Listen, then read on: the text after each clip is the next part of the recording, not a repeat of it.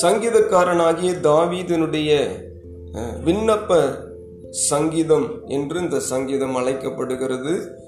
அஹ், தாவீதனுடைய ஒரு உருக்கமான ஜெபம் என்றும் இந்த சங்கீதத்தை நாம் அழைக்கலாம். இப்ப கர்த்தருக்கு முன் நீதியான வாழ்க்கை வாழும் தாவீதுக்கு விரோதமாக எதிரிகள் எழும்பி சூழ்ந்த நேரத்தில் இந்த சங்கீதம் எழுதப்பட்டது. அப்ப ஒரு பிரச்சனை வந்து ஸ்தோத்திரம். அந்த பிரச்சனையை ஒரு முடிவு கட்டி திரும்பவும் அவ்வளோதான் இன்னைக்கு பிரச்சனை இல்லை.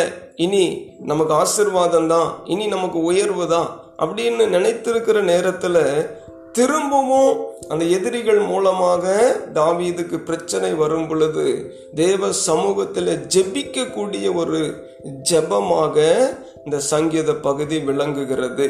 சங்கீதம் பதினாறு பார்த்தீங்கன்னா ஒரு பிரச்சனை வருவதற்கு முன்பதாகவே அதற்குரிய அறிகுறிகளை ஸ்தோத்திரம். இந்த தாவீதுக்கு தேவன் வெளிப்படுத்தினார்.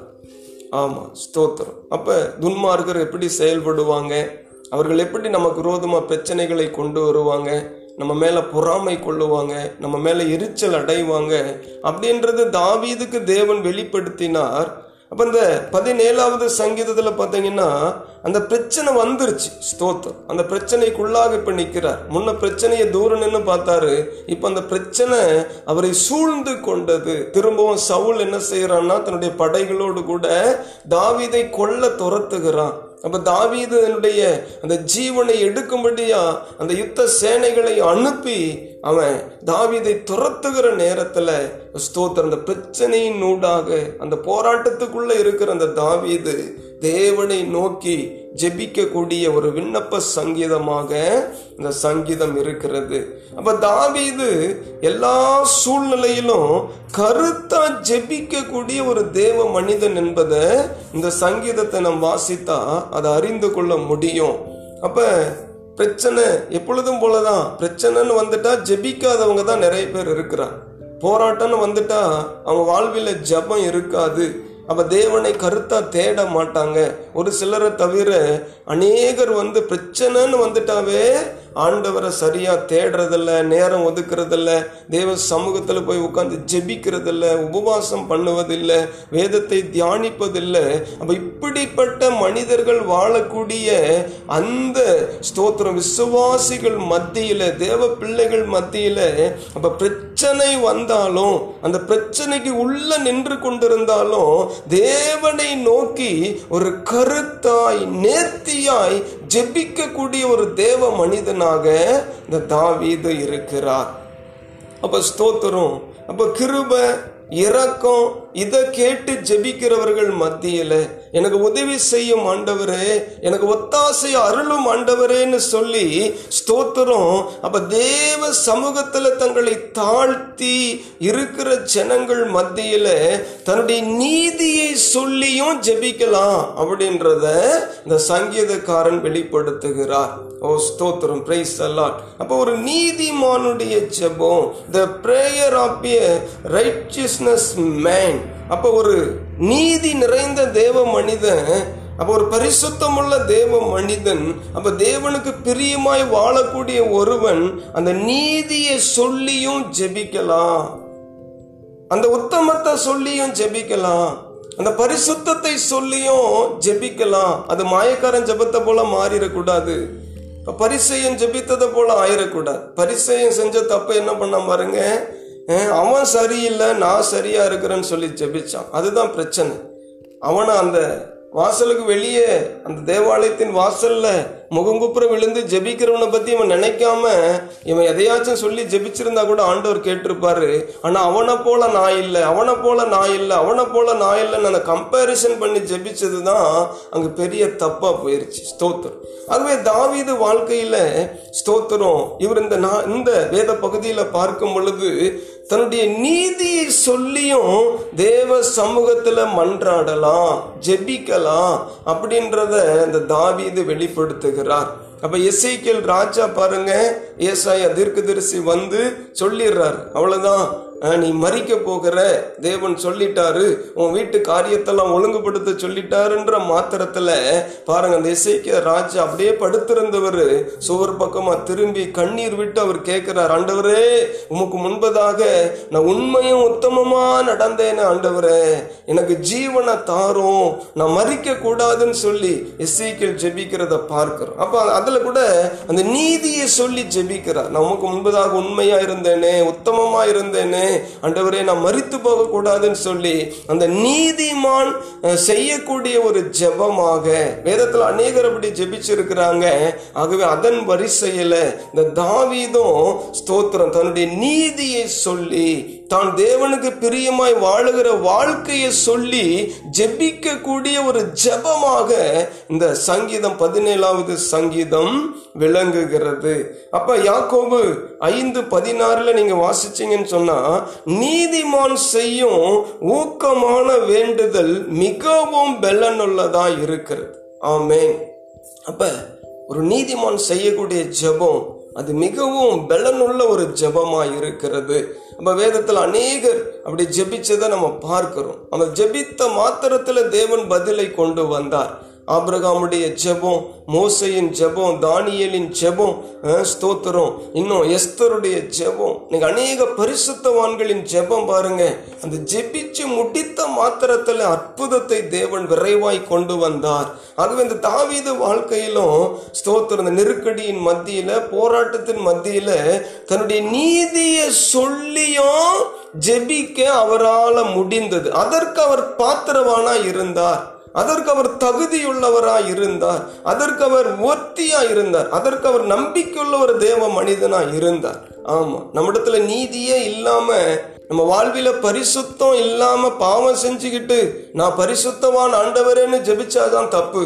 ஆகவே நம்ம அந்த பரிசுத்தம் நம்ம வாழ்க்கையில் இருந்தா அஹ், ஆண்டவருடைய சமூகத்தில் அதை சொல்லி கூட ஜெபிக்கலாம். ஆண்டவரே உமக்கு முன்பதாக நான் பரிசுத்தமா வாழ்ந்து கொண்டிருக்கிறேனே என் ஜெபத்தை கேளுங்க. சொல்லலாம். அதற்கு உரிமை இருக்குது. நம்முடைய நீதியை சொல்லி கூட தேவ சமூகத்தில் ஜெபிக்கலான்றதுக்கு வேதம் நமக்கு இடம் கொடுக்குது. அப்ப தேவன் நமக்கு இடம் கொடுக்கிறார். ஆவியானவர் இடம் கொடுக்கிறார். அது அப்படிப்பட்ட ஒரு முற்போக்கு ஜெபமாக தான் இந்த சங்கீதம் பதினேழாவது சங்கீதம் இருக்கிறத நம்ம பார்க்கிறோம். அப்போ ஒரு சிறந்த ஜெபத்துக்கு வேண்டியது ஒரு தெளிவான மனசாட்சியும் ஒரு அற்ப அர்ப்பணிக்கப்பட்ட ஒரு சுத்தமான வாழ்க்கையும் இருந்ததுன்னு சொன்னால் நம்ம அப்படிப்பட்ட நீதிமான் செய்கிற ஜெபமாய் கூட நம்முடைய நீதியை சொல்லி கூட தேவ சமூகத்தில் என்ன செய்யலாங்க? நம்ம ஜெபிக்கலாம். ஆமேன். பிரைஸ் எல்லாம் அப்போ இந்த தாவீதனுடைய இந்த விண்ணப்பத்தில் ஸ்தோத்திரம். ஒரு மூன்று காரியத்தை அவர் வெளிப்படுத்துகிறார். தாவீதின் இந்த கருத்தான ஜபத்துக்குள்ள மூன்று காரியத்தை அவர் போக்கஸ் பண்ணி ஆண்டவர்கிட்ட சொல்றார். ஸ்தோத்திரம். இந்த எஃபெக்டிவ் பிரேயர் ஆஃப் டேவிட் அப்போ தாவீதின் கருத்தான ஜெபம். அப்போ கருத்தான ஜெபம் பண்ணவங்க வேதத்தில் யாருன்னு சொன்னால் நமக்கு எளியம் நம்மை போல பாடுள்ள மனிதனாக இருந்தும் ஸ்தோத்திரம். மழை வராதபடிக்கு மூணு வருஷம் ஆறு மாசம் மழை பெய்யக்கூடாதுன்னு கருத்தா ஜெபிச்சாராம். அந்த ஜெபத்தை கேட்டு தேவன் வானத்தை அடைத்து போட்டார். மீண்டும் அந்த மூன்று வருடத்துக்கு அப்புறம் திரும்பவும் அவர் கருத்தா ஜெபிக்கிறார் பாருங்க. வானம் மழையை பொழிந்தது பூமி தன் பலனை தந்ததுன்னு சொல்லி பார்க்கிறோம். ஆகவே நம்ம ஜெபம் என்பது ஏதோ ஒரு கடமைக்காய் செய்யக்கூடியது அல்ல. ஆமாம் இன்னைக்கு நிறைய பேர் அப்படி அந்த எண்ணத்துக்குள்ளே போயிட்டாங்க. ஜபம் ஜெபம் என்பது தேவ சமூகத்தில் ஏறெடுக்கக்கூடியது. ஜெபம் என்பது பரலோகத்தை அசைக்கக்கூடியது. ஜெபம் என்பது பரலோகத்திலிருந்து நமக்கு பதிலை கொண்டு வருவது அப்படின்றத மறந்துட்டு சரி நம்ம ஏதோ ரட்சிக்கப்பட்டிருக்கிறோம். அதனால கடமைக்காக ஜெபிப்போம். ஒரு மணி நேரம் கடமைக்காக ஜெபிச்சு முடிப்போம். ஒரு ரெண்டு நிமிஷம் கடமைக்காக ஜெபிச்சு முடிப்போம்னு சொல்லி அந்த கடமைக்காக ஜெபிக்கக்கூடியவர்களா இன்னைக்கு நிறைய பேர் மாறிவிட்டதுனால தான் அது என்ன காரணம்? வாட்ஸ் த ரீசன் அப்படின்னு சொல்லி பார்த்தா விசுவாசம் இல்லை. ஆமா. ஜெபிக்கிறதுக்கு விசுவாசம் இல்லை. ஆமா. ஜெபிக்கிறதுக்கு விசுவாசம் வேணுங்க. சும்மா உட்காந்து ஜெபம் பண்ண முடியாது. அந்த ஜெபங்கள் அது விசுவாசம் உள்ள ஜபமா ஏறெடுக்கப்பட்டாதான் பலன் நமக்கு வரும். ஆமா ஸ்தோத்திரம். அப்ப விசுவாசம் இல்லாம தேவனுக்கே பிரியமா இருப்பது கூடாத காரியம். அப்ப விசுவாசம் இல்லாம ஒரு ஜெபம் எப்படி இருக்கும்னா நம்ம வீட்டுல குழம்பு வைக்கிறோம். அதை எல்லாம் நேர்த்தியா வச்சுட்டாலும் அதில் உப்பு போடாமல் போட்டால் ஸ்தோத்திரம். உப்பு இல்லாமல் இருந்தால் அதை நம்ம சாப்பிட முடியாது இல்லையா அதே போல தான் நம்முடைய ஜெபங்கள் கூட ஒரு எஃபெக்டிவ் ப்ரேயராக வரணும்னா விசுவாசத்தோடு கூட ஜெபிக்கணும்.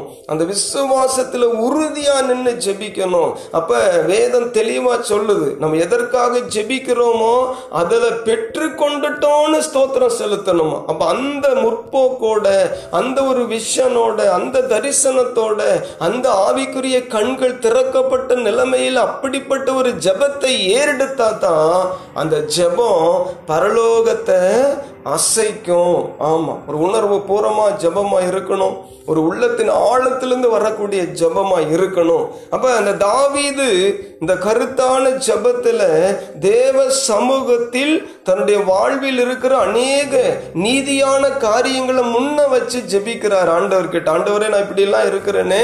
எனக்கு பதில் தாருங்க. எனக்கு செவி கொடுங்க. எனக்கு ஒத்தாசை அனுப்புங்க. இந்த நெருக்கடி சூழ்நிலையிலிருந்து எனக்கு ஒரு விடுதலையை தாருன்னு சொல்லி என்ன செய்யறாருங்க அவர் ஜெபிக்கிறத நம்ம பார்க்கிறோம். அப்ப முதலாவது வசனத்துல பாருங்க கர்த்தாவே நியாயத்தை கேட்டருளோம். ஆமா.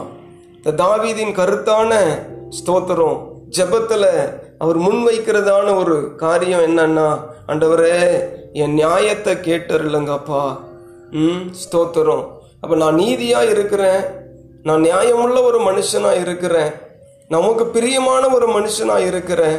நான் தீமை செய்யலை. நான் பொல்லாங்கானதை இருதயத்தில் நினைக்கல. நான் வஞ்சகமான காரியத்தை இருதயத்தில் நினைக்கல. நான் அந்த சவுளை கொல்லணும்னு ஒருபோதும் நான் நினைக்கல. அந்த சவுளுடைய கூட்டத்தாருக்கு ஒரு எதிரியா இருக்கணும்னு நான் ஒருபோதும் நினைக்கல. அவங்கள குறித்து நான் திங்க் பண்ணவே கிடையாது. அவங்கள பத்தி நான் யோசிக்கவே கிடையாது. நான் உண்மை தியானித்து கொண்டிருக்கிறேன். நான் உண்மை தேடி கொண்டிருக்கிறேன். நான் உமக்கு பிரியமானவனா ஒரு நீதியும் நியாயமும் உள்ள ஒரு மனுஷனா வாழணும்னு நான் பிரயாசப்பட்டு வாழ்ந்து கொண்டிருக்கிறேன். ஆனாலும் அந்த துன்மார்க்கமான கூட்டம் அந்த நியாயக்கேடு செய்கிற கூட்டம் நியாயத்தை புரட்டி போடுகிற கூட்டம் எனக்கு விரோதமாய் எழும்பி கொண்டிருக்கிறார்களே. அந்த அநியாயம் செய்கிற ஜனங்கள் மத்தியில நியாயமாயிருக்கிற இருக்கிற ஸ்தோத்திரம். நீதியா இருக்கிற என்னுடைய நியாயத்தை கேட்டருளும் ஆண்டவரேன்னு சொல்லி தன்னுடைய நியாயத்தை குறித்து முன்வைக்கிறாருங்க. அமேன் ஸ்தோத்திரம். பிரைஸ் எல்லாம் நம்ம இப்படி ஜெபிக்கணும். இப்படிப்பட்ட ஜெபங்களை அந்த தகுதி நமக்குள் இருந்தா நம்ம என்ன செய்யலாம்? ஏறெடுக்கலாம். அப்ப அநியாயமான காரியத்துக்கு நம்ம ஜெபிச்சோம்னு சொன்னா இப்படி தாவித போல ஜெபிக்க முடியாது. ஆமா. இதுல சவுல் ஜெபிச்சிருந்தா எப்படி ஜெபிச்சிருப்பான்? சவுல் ஜெபிச்சிருந்தா எப்படி ஜெபிச்சிருப்பான்? ஆண்டவரே இந்த தாவீது எனக்கு விரோதமாக எழும்பி வந்துட்டான். இந்த தாவீதை நான் எப்படியா கொல்லணும்? ம்? எனக்கு தூதனை ஒத்தாசை அனுப்புங்க. இந்த தாவீதை அழிச்சு போட்டுருங்க. இந்த தாவீது இருக்கிற இடம் தெரியாமல் போகணும். இந்த தாவீது சிறுகணும் நான் பெருகணும். ம்? ஸ்தோத்திரம். இப்படிதான் அந்த சவுல் ஜெபிச்சிருப்பான். ஆனால் அவன் வாழ்க்கையில் நீதி இல்லாததுனால தான் ஒருத்தன் அழிந்து போகட்டும்னு துணிகரமா ஜெபிக்கிறான் பாருங்க. ஆளே லோ ஐயா சவுல் ஜெபம் இப்படிதான் இருந்திருக்கும். ஸ்தோத்திரம். சவுல் ஜெபித்ததை குறித்து வேதத்துல எழுதி வைக்கல. இல்லைன்னா அந்த ஜெபத்தை நிறைய பேர் பிடிச்சிட்டுக்குவாங்க. ஸ்தோத்திரம். பிரைஸ் எல்லாம் அப்ப இந்த போராட்டத்தின் மத்தியில கூட தன்னுடைய நியாயத்தை சொல்லி ஜெபிக்கிறார் நான் நியாயமா இருக்கிற ஆண்டவரே நான் நீதியா இருக்கிற ஆண்டவரே அவ என் நியாயத்தை கேட்டருளும். என்னுடைய வழக்கை பாரும் என்னுடைய பிரச்சனையை கண்ணோக்கி பாரும்னு சொல்லி ஓ ஸ்தோத்திர நான் சவுளுக்கு விரோதமா எழும்பி போய் தீமையான காரியத்தை செய்யல. நான் நியாயமா தான் வாழ விரும்புறேன். நான் உமக்கு பிரியமா தான் வாழ விரும்புகிறேன். நான் நீதியுள்ளவனா தான் வாழ விரும்புகிறேன். ஆனா அந்த நியாயம் இல்லாத சவுளோ எனக்கு விரோதமா எழும்பி வந்து கொண்டிருக்கிறான் அப்படின்னு சொல்லி தன்னுடைய நியாயத்தை தேவன் முன்பதாக வைக்கிறத பார்க்கிறோம். ஆமேன். பிரைஸ் அல்லாட் அடுத்தது சொல்றாரு பாருங்க. என் கூப்பிடுதலை கவனியும் ஆண்டவரே. அஹ், இயர்மை கிரை. ஆமா அந்த நெருக்கத்தின் நேரத்துல கண்ணீரோடு கூட வேண்டுகிறார் பாரத்தோடு கூட செபிக்கிறார் அந்த கூப்பிடுதலுக்கு எனக்கு செவி. என்னை கவனித்து பாருங்கன்னு சொல்லி கேட்கிறார் நான் உம்முடைய பிள்ளை தானே. ஓ ஸ்தோத்திரம். நான் உண்மை விசுவாசிக்கிறவன் தானே. நான் உமக்கு பிரியமாய் வாழ்ந்து கொண்டிருக்கிறவன் தானே. என்னுடைய ஜபத்தை நீங்க கவனிக்கணும். உரிமையா கேட்கிறார் ஆல்லே லோயா ஸ்தோத்திரம். என் ஜெபத்தை நீங்க கவனிக்கணும். என் கூப்பிடுதலை நீங்க கவனிக்கணும். இதே தாவி இதுதான் சங்கீதம் தொண்ணூத்தொன்னுல செய்யற சொல்றாரு ஆபத்து நேரத்துல என்னை நோக்கி கூப்பிடுன்னு ஆண்டவர் சொல்லி இருக்கிறத வெளிப்படுத்துறத பார்க்கிறோம். ஆகவே அருமையான கத்துடைய இப்போ இந்த தாவீது உரிமையாக கேட்குறாரு அப்பா நான் கூப்பிடுறத கவனிங்கப்பா. என்னை கொஞ்சம் கவனித்து பாருங்க.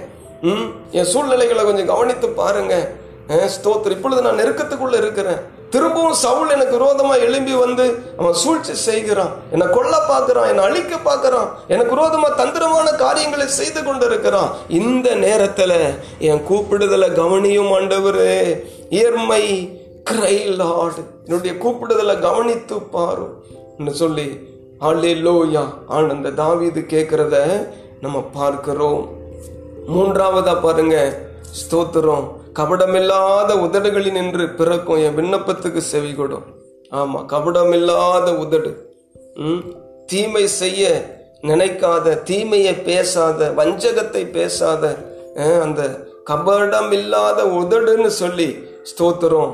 அப்போ தாவீது தன்னை குறித்து சொல்ல முடிஞ்சது. அப்போ என் உதடு கபடு இல்லை. என் உதடு புரட்டுகிற உதடு அல்ல. என்னுடைய வார்த்தை ஒரு அலங்கோலமான வார்த்தை அல்ல. என்னுடைய வார்த்தை ஒரு தெளிவான வார்த்தை. அப்போ தாவீது மெய்யாகவே இந்த சங்கீதங்களிலாம் நம்ம வாசிக்கிறோம் தாவீது வாழ்க்கையில் பேச்சு சரியாக இருந்திருக்கும். ஸ்தோத்திரம். இல்லைன்னா சங்கீதங்களை எழுத முடியாது. ஆவியானவர் ஒத்தாசை பண்ணியிருக்க மாட்டார் ஒரு கருவியாக பயன்படுத்தி இருக்க மாட்டார். ஆமாம் ஸ்தோத்திரம். அதனால தாவீது உறுதியா சொல்றார். அப்போ என் கபத கபடில்லாத உதடுகளின் நின்று பிறக்கும். என் விண்ணப்பத்துக்கு செவி கொடுங்க ஆண்டவரேன்னு உரிமையா கேட்குறாரு பாருங்க.